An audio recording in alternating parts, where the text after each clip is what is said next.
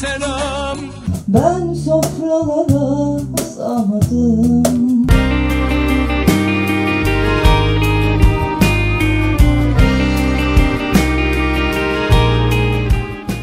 Ee, bir süre sonra yani o ilk şoku atlattıktan sonra ya bir dakika dur hani ben zaten evde oturmak istiyordum. Bari yazdıklarıma çizdiklerime bakayım. Bir şeyler okuyayım diye bir giriştim. Bir şeyler izleyeyim diye giriştim. Çok müthiş verimli geçmedi benim için açıkçası. Ee, bir süre sonra verimli de geçmeyi versin gibi bir e, yere de geldim doğrusu. Ee, yani bütün dünya bir tuhaflığın peşinde. Herkes psikolojik olarak çok zor durumda. Ee, o günlerde hatırlar ben öyle bir şey hatırlıyorum. Dünya Sağlık Örgütü e, salgın yani Covid-19'un aynı zamanda daha dehşetli bir psikiyatrik salgına da sebep olabileceğini söylemişti. bir sanatçının, bir yazarın, bir şairin bir tür inzivaya çekilip yani gündelik hayatın bu gürültüsünden, aşırı etkileşimlerden sıyrılıp da iç dünyasına, kendi hayal dünyasına, fantazm dünyasına odaklanmaya ihtiyacı vardır şairinde, ressamında. Neyse yani ya da romancının ya da bir düşün adamının, bir fikir adamının, bir filozofun.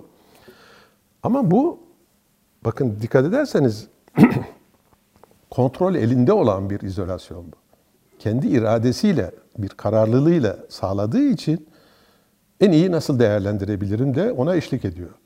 Halbuki buradaki izolasyon öyle bir gönüllü, istekli, iradi değil, zorunlu, tabi olduğumuz, pasif bir şekilde maruz kaldığımız ve üstelik de bir korkuyu hep içinde taşıyan.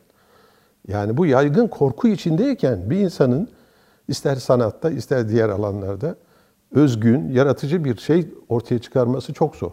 Evet, İngiltere'de e, Westminster Üniversitesi'nde yapılmış bir araştırma var E, ve oradaki araştırma sonuçlarında zaten pandemi öncesinde de sanatçılarda özellikle anksiyete yani kaygı bozukluğunun ve depresyon görülme oranlarının genel topluma göre üç kat fazla bulunmuş. Yani dolayısıyla aslında sanatçı grubu zaten riskli bir yani ruh sağlığı açısından konuşuyorum. Riskli sayılması gereken bir grup.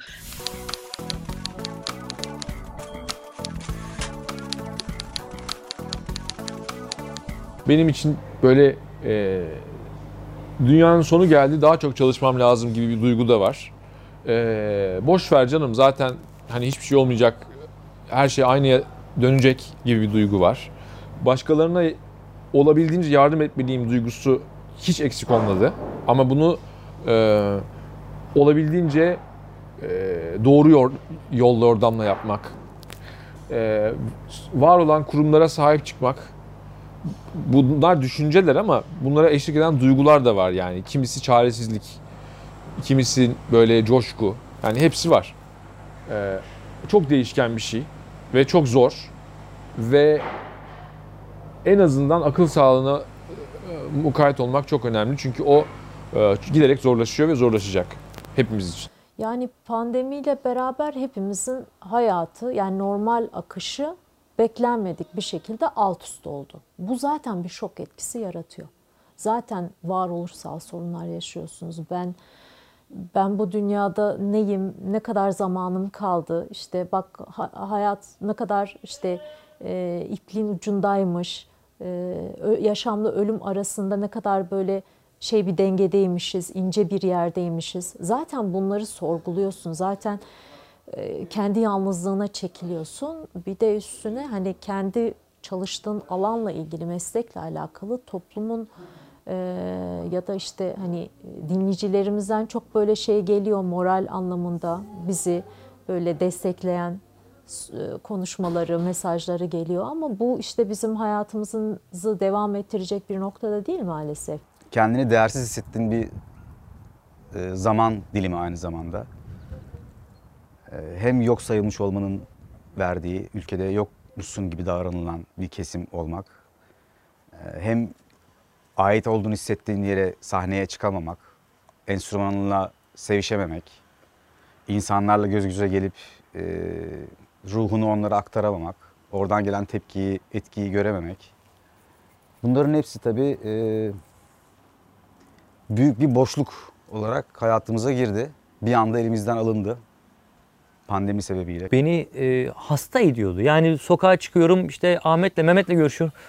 hasta oldum mu acaba? Bak bir gençlerim yanmaya başladı. Sen nasılsın falan. Burada en azından yani hem insandan uzak o- olmak hem de işte daha doğa. Şu an en azından o hastalık psikolojisinden kurtuldum. Televizyonum yok. O haberleri izlemekten. Çünkü onu izleyince de geçen arkadaşa gittim. 15 dakika yine pandemi, pandemi, pandemi, pandemi, hastalık, o öyle oldu, entübe sayısı falan. Ben dedim gidiyorum abi. Çünkü ben bu konuda çok hassasım. Birazcık daha rahat etmek adına elim ayağımı her şeyden çekme kararı aldım. Sadece para kazanma da değil bu.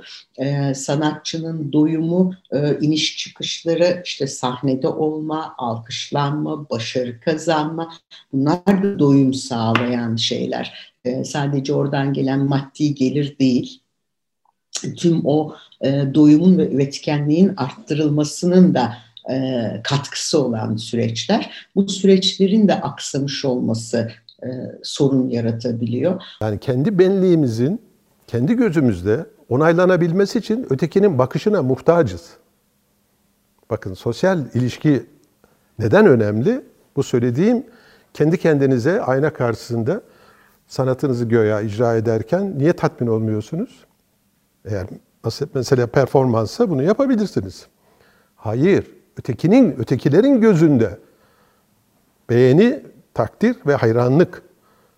O kendi egosunu da besleyen bir şey gayet sağlıklı. Bunda bir şey yok. insanın yani yani nasıl işte doğasında e, su içmek, oksijen almak yani her neyse bir sanatçı için de e, sanatını icra etmemesi, edememesi yani hakikaten bununla eşdeğer diye düşünüyorum. Yani bir kere en başta insan bir yoksunluk yaşıyor. Hele o işini çok seviyorsan ön, önce yani bir yoksunluk oluyor ve bir böyle kısa süreli böyle bir panik de yaşıyor insan. Ya eyvah bu hep böyle mi gidecek? Ya alkış dediğimiz şey e, yani çok önemsiz bir şeymiş gibi gözüküyor ama aslında bizler için e, bayağı önemli bir şeymiş. Ben mesela onu fark ettim.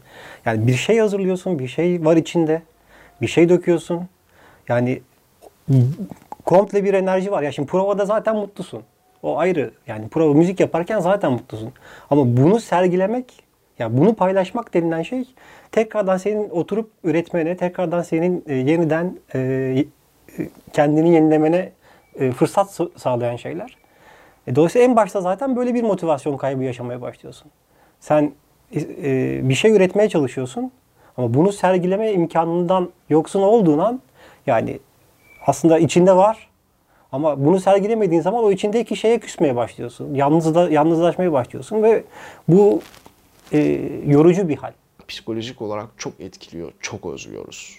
Ee, yani o seyirci sesini, nefesini, konser sonrası alkışı, o adrenalini, heyecanı çünkü hani e, hayattaki en güzel şey bizim için. Ee, ve hayattaki en güzel şey bir anda yok oldu gibi bir durum. Evet yani ürküyoruz. Müzisyenler olarak ürküyoruz.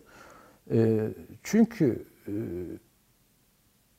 önlem tarif edemiyoruz kendimize. Zaten flunun içerisinden iyice bir göz gözü görmez bir sisli havanın içerisine girdik. Yanımızdaki müzisyeni göremiyoruz. Eşimizi, dostumuzu, akrabamızı e, göremiyoruz. Bir çeşit e, kader birliği yaptığımız, beraber müzik yaptığımız arkadaşlarımızı yan yana dahi gelemiyoruz. Bunlar üzücü de şeyler aynı zamanda. Bunların herkes üzerinde sadece ekonomik değil, e, psikolojik etkileri de olduğunu da tahmin ediyorum. Bu konuda net konuşamam ama e, şunu söyleyebilirim. E, her gün yaptığın herhangi bir şeyden vazgeçmek insanı çok zorlayan bir şey zaten. Her gün yaptığın ve sürekli kafanda dönüp duran bir fikrinden ve davranıştan vazgeçmek aşırı zor bir şey. Bu şu anda onun zorluğunu yaşıyoruz. Bunun zorluğunu herkes yaşamıyor aslında. Bunun zorluğunu sanatçılar yaşıyorlar. Hepsi birden yaşıyorlar. ilgi alanlarınızı ne kadar çeşitlendirebilirseniz bu sadece zorluklarla baş etme açısından değil, hayatı daha anlamlı, dolu dolu ve kendi varoluşunuzu hep hissederek yaşama bakımından müthiş bir imkandır. Dolayısıyla tek boyutlu, tek uğraşlı, tek yönlü, ister zihin kalıpları bakımından, ister uğraşlar alanı bakımından Yani çeşitlendirmek. Bizim sınırlı bir yaşam enerjimiz var. Ona Freud libido diyor. İşte bu libido yatırımlarını ne kadar çeşitlendirirseniz zor durumda çok daha kolay ayakta kalabilirsiniz. Sahneyi çok özlüyorum. Ee, ne olduğumu hatırlamak istiyorum. Bir sanatçı oldum. Alkışlanmayı tabii ki özlüyorum. Ama ben dediğim gibi bu 20 yılda hiçbir zaman şuna bel bağlamadım. Ben hep dedim ki bir sevgili için de aynı şey geçerli. Elimden alınırsa, benden giderse, sesim kısılırsa yine de hayata kaldığım yerden devam etmeliyim gibi benim sürekli bir acil durum e, kitim, çantam, fikir çantam vardır. O yüzden kendimi kapaklanmamaya hazırlarım hep. Bu dönemi de açık söylemek gerekirse öyle geçiriyorum.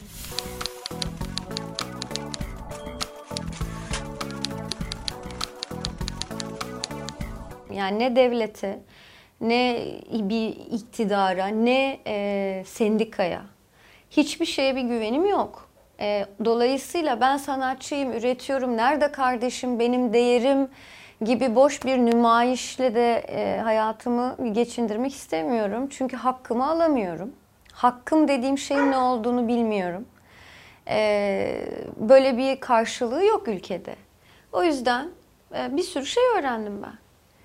Ve bu dönemde öğrendiğim şeylerden bir tanesi takı yapmaktı mesela. Ee, onu aslında gerçekleştirdim. Takılar yapmaya, biraz daha öğrenmeye, daha profesyonelleştirmeye ve onları satmaya başladım. Onun gibi e, işte yazı çiziler, e, ne bileyim ben aklına gelebilecek işte bir ressamın romanını bir yandan temize çekmeler, birine e, prodüksiyon anlamında fikir vermeler, aklına gelebilecek bir sürü şey konusunda kendimi mesleki anlamda yönelttim para kazanmaya. Hani günümüzde kim tabii müzikten çok para kazanabiliyor? O da apayrı bir konu. Hani pandemi yokken de kim çok para kazanabiliyordu falan gibi bir konu söz konusu. O yüzden ben pandemi öncesinde işte maddi olarak e, para için de değil aslında bir şekilde bir kendi girdiğim başka bir yol vardı e, doğal bir şeyler üretmek adına ve çok ayrıntı vermemekle beraber işte o markalaştı, markalaşıyor şu anda. E, üretme anlamında mutlu ediyor. Çünkü sırf sanat değil tabii üretmek ve e, bir şekilde o enerjiyi akıtamadığında seni zehirleyen bir şey. O yüzden bir yerden bir sirkülasyonun olması yani bir şeyi Hatta ellerinle özellikle ürettiğim bir şeyde üretmek, sunmak, tepkisini görmek, e, ayakta tutan bir konu. Başka bir şey yapmam gerekebilir hayatımı devam ettirmek için. Evet, böyle takılar falan tasarlamaya başladım. Yeni. Örgü örmek, takı tasarlamak gibi.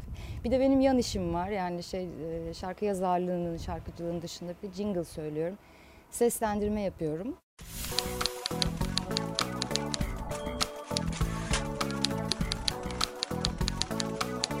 Umutsuz, herkes umutsuz. Yani ama müziğin doğası umut. Yani aslında çok yani öyle bir şey ki yani umutluysan üretebiliyorsun. Yani en azından benim için öyle. Ya müziğin doğasında olan bir şeyi kaybettiğimiz bir dönemde tekrardan bunu hatırlatacak olan şeyin bize müzik olduğuna inandığım için ben yani bunu kendimce e, düzenli bir e, içimden geleni üretime döküp yayınlama gibi bir şeye e, işine girdim. Ama şimdi mesela e, onu konuşuyorduk biraz önce. E, ben de kendimi yorgun hissediyorum artık. Ya çünkü hani yayınlıyorsun ve tek e, bir mecram var. Sosyal medya. Ve oradaki işte like'ları belki alkış olarak kabul edebiliyorsun. İşte paylaşımları kabul edebiliyorsun. Yorumları onlar seni tekrar üretimine sağlıyor ama çok ya paylaşıyor. Çok ya paylaşıyor. Mesela bu canlı yayın konserlerinin yani olamayacağını gördük ya. Olamıyor. Çünkü müzik dediğimiz şey atmosfer işi. Yani aynı odada, aynı ortamda bulunmadığın zaman o havaya girmediğin zaman bir tat vermiyor ki. E, bir de şimdi tam dijitalden şimdi oyunlarımızı alıyorlar da ya oyun ben de izliyorum. Kendi oyunumu da izliyorum. E, çok çok iyi olduğunu bildiğim bir oyunu televizyonda izliyorum. Ya bu böyle değildi ki. Hani bu oyun bu değil. Olmuyor ya, olmuyor. Yani o o dijital yani e, ekranda videonun dönmesiyle o his aynı değil. E, bu biraz da e, önüne geçilemez bir şey. yani bir yer kapandığında diğer yolu deney, deneyecek insanlarız. Denedik hep ve hala da deniyoruz. Ee, pandemi sürecinde özellikle bu ilk baştaki o karantina döneminde yönetmenim Şule Ateş'le birlikte bir performans serisi yaptık. Ee, ben de bir tanesine rol aldım. Kendi yazdığım bir şey. Böyle karantina performansları diye Cihangir Akademi'de yayınlandı. Ee, bizim için oldukça yeni bir şeydi. Ee, yeni bir şey denemiş olduk. Ee, tabii farklı imkanları var. Birincisi çok daha hızlı dolaşıma sokulabiliyor. Yani bir tiyatroda işte sezonda atıyorum bin kişi geliyor ama e, atıyorum 2000 kişi tıklayabiliyor bir hafta içinde koyduğunuz bir videoyu. O açıdan tabii daha olanakları var ama sahne de e, başka bir şey ve o e, özel paylaşımı yaşamak çok e, bizim işimizin en e, böyle en önemli, en özel şeyi. Online konserin e, aslında çok da e, mecburiyet dışında yapılabilecek bir şey olduğunu zannetmiyorum. E, çünkü hani konser seyirciyle olan bir şey, e, müzisyenler de seyirciyle birlikte var olan aslında bir olgudur. E, onun için çok keyifli şey yani çalmak her zaman çok keyifli, çalışmak her zaman çok keyifli ama asıl onu e, canlı performansı olarak insanlara yüz yüze sunabilmek hmm, işin asıl güzel olan kısmı. Bu sefer müzisyen kısmını söyleyeyim. Bir, geçen gün biz Ayşenur Kolivar ve ekibiyle iş sanatın düzenlediği bir şeye konuk olduk. Bir kayıt yaptık. Canlı kons- şey, banttan bir konser kaydı. Hani konser salonunda çaldık. Yani ses sistemimiz var. Mikrofonlar var. Her şey çok iyi. Kameralar muhtemelen çok iyi. Yani görüntüleri göreceğiz. Şey sonrasında yayınlanacak. Seyirci yok ama işte bir şey yok. Hani o atmosfer, o ruh, o çok zor gerçekten. Yani hayatımın en ürkek çaldığım konseri diyebilirim yani. Tabii ki de yaptığımız enstrümanlar ve icra ettiğimiz müzik, yaptığımız müzik akustik olduğu için hani dijitalleşmenin vermiş olduğu dezavantajlar da var. Çünkü istediğimiz gibi performa edemiyoruz. Benim sazımdan çıkan tınıları sizler e, belki de hissedemeyebilirsiniz. Yani bir canlı performans gibi hiçbir zaman olmuyor. Canlı dinle, dinleyenler gibi ama e, bu konuda ses mühendislerine çok güvenmemiz gerekiyor. Onlarla beraber çalışmamız gerekiyor. Yani böyle bir daha bilinçli bir şekilde dijitalleşmeye gitmemiz gerekiyor. Bu biraz da benim şahsi düşüncem. Ben online sihiri çok sevemiyorum. Çünkü benim 10 yaşımdan beri etkilendiğim tek şey seyircinin gözündeki o şaşırma efekti. Çoğu sihirbaz bu yüzden sihirbaz oluyor zaten. Ee, bu çok eskiden beri böyle ve online sihirde o karşı tarafın elektriği bana geçmiyor ve ben çok çok çok düşüyorum. 2-3 tane böyle bir canlı yayına katıldım. Sonra bunun e, onun da yani böyle mertliğin bozulduğunu hissettim orada da. Yani e, yani insanlarla yüz yüze yani ne bileyim hani şu birebir göz göze olmak apayrı bir duygu, apayrı bir şey. Yani hiçbir zaman kıyaslanamaz. İnternetteki uzaktan yani uzaktan eğitimde aynı, uzaktan işte böyle Zoom toplantıları da aynı. İnsanın insan insana diye bir şey var. Adapte olmamak için elimden geleni yapacağım bu yeni. Çünkü sevmiyorum. Yani Instagram canlı yayını da sevmiyorum, dijital konser de sevmiyorum. Hatta dijital konser lafı oksimoron gibi geliyor bana. Yani konser dijital, yani tek başına kameraya karşı çalmak çok acıklı bir durum bence yani. Düşünmesi bile iç karartıcı. Fakat işte orada bilet satabiliyor olmak e, önemli. Ve sevdiğin bir müzisyene maddi destek vermek için o kanal kullanılabilir aslında. Çünkü müzisyenler de taş mı yesinler? Tabii hayatlarını sürdürmeleri lazım. Yani hiç olmazsa oradan bilet satarak dinleyicilerinden maddi destek alabiliyorlarsa tek mantığı o bence yani dijital konser olayının.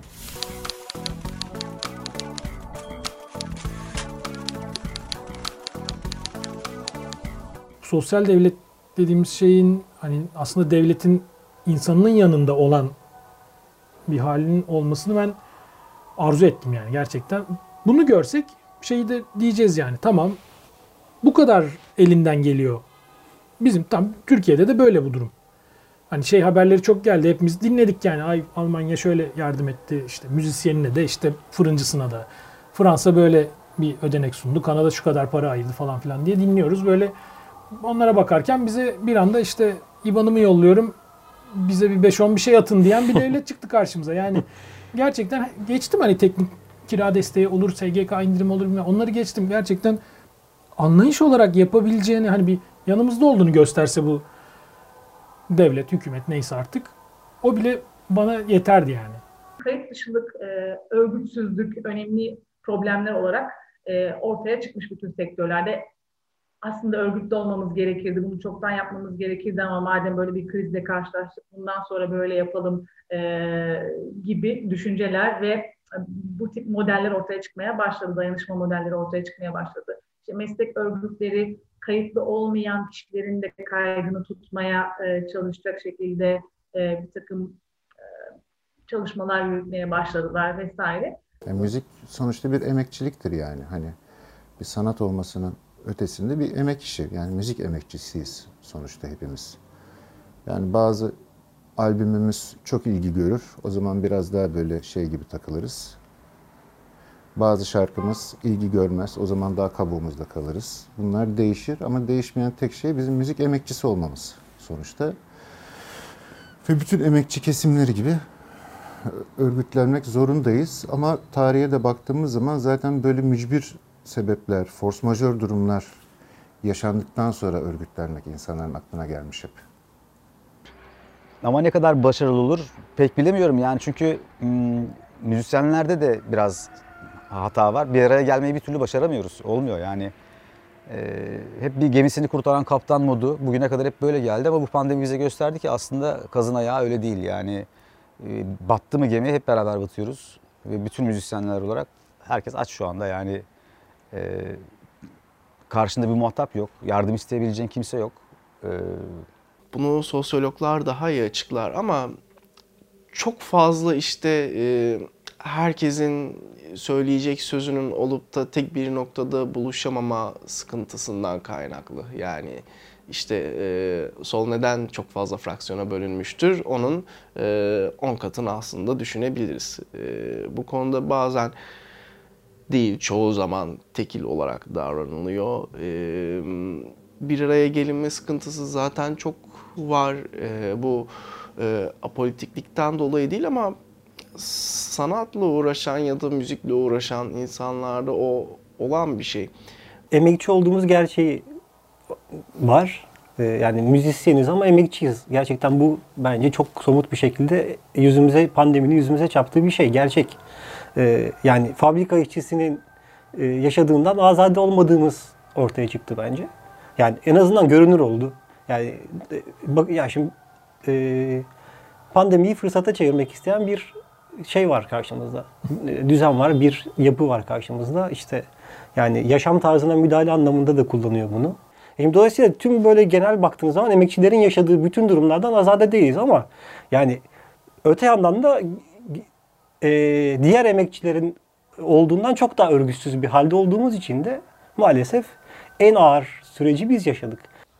Ama o süreçlerin hiçbirinde örgütlülük anlamında bu kadar çok konuşan bir dönem yaşamamıştık. Biz bu pandemi süreci uzadıkça e, daha kendimize dönük konuşmaya, daha kendimiz kendi içimizde neyimiz eksik sorusunu sormaya başladık. E, Örgütlülük burada çok daha fazla önem kazanmaya başladı. Bunu çok fazla müzisyenden duymaya başladım. Daha önce hiç bunun muhabbetini etmeyen müzisyenler, bunun ne kadar gerekli olduğunu, ne kadar yalnız bırakıldıklarını, bunun e, vebalinin, bunun e, işte e, üzerlerinde bıraktığı o zararlı etkinin e, ne kadar tahrip edici olduğunu e, belki biraz daha fark etmişlerdir diye düşünüyorum. Yani ben de dahil olmak üzere müzisyenlerin örgütlenmesi noktasında bu pandemi bize bence bir şeyler öğretti.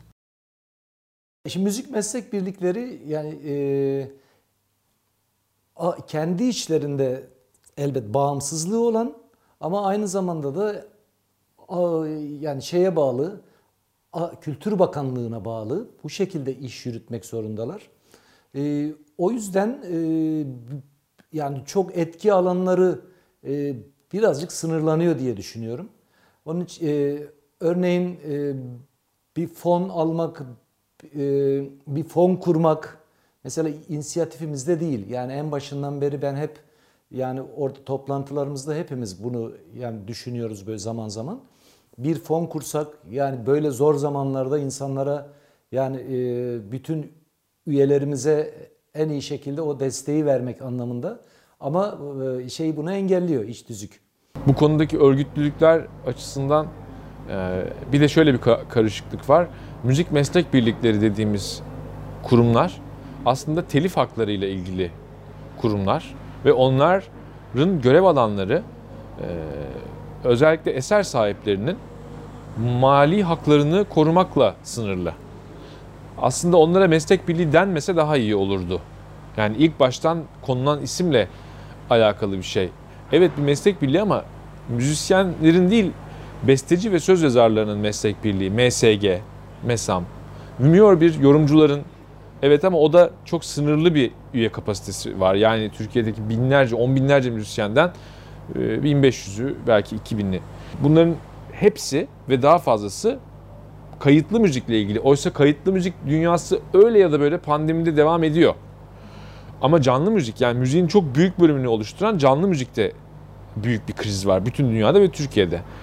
O canlı müzik ile ilgili bir örgütlenme aranacaksa eğer evet orada bir eksiklik var ve ciddi eksiklikler var.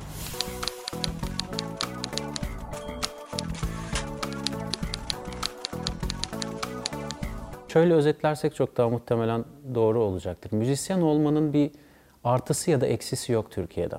Yani hani konu dahilinde pek değil. Hani müzik tabii ki hayatın çok içinde bir fenomen. Ee, herkesin hayatında müziksiz kimse yaşayamaz bence yani hani yaşarım diyorsa bilmiyordur müzik olmadığında nasıl bir dünyaya uyanacağını.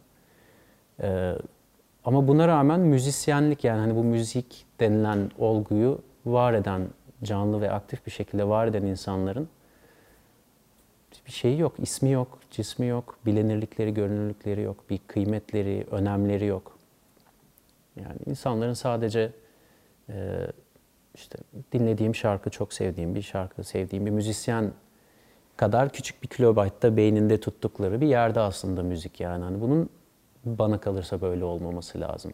İnsanları müziğin ne kadar diri tuttuğunu da görebiliyorsun. Ya müzik olmasa şu süreçte gerçekten müziğin olmadığı bir pandemi koşulunu düşündüğün, düşündüğün zaman insanların yani ne yapacağı da belirsiz. Yani gerçekten çok önemli bir iş yaptığımız, ya bunu da kendimize hatırlatmamız lazım. Yani biz varsak insanlar pandemi sürecini e, rahat geçiriyor. Yani bu yani müziği yapan insanların böyle bir e, e, şey var. Yani nasıl diyeyim büyülü bir şey var bence. Yani müzik müzik kendi büyülü ama müziği yapan insanların da e, bu aşamada insan yani işte e, evden çalışıyor ama arkada sürekli sevdiği bir şarkıcının müziği var. İşte yemek yiyor, müzik açıyor. İşte e, sofra kuruyor, müzik açıyor. Yani müzik müzik her yerde hala. Ama müzisyenler olarak gerçekten zor durumdayız. Yani böyle bir şey var. Tamam müziği öldüremiyorsun. Ama emekçiyi, ya müziği yapan emekçiyi gerçekten çok zor duruma düşürüyorsun. Yani şu an durum bu. Şimdi çok güzel bir belgesel yapmış arkadaşlar. Ben de bir parçasına konuk oldum. Biz insan değil miyiz? Ya çok güzel. Onlara da söyledim. Aynen söylüyorum. Ama bunu sorması gerekenler müzisyenler değil.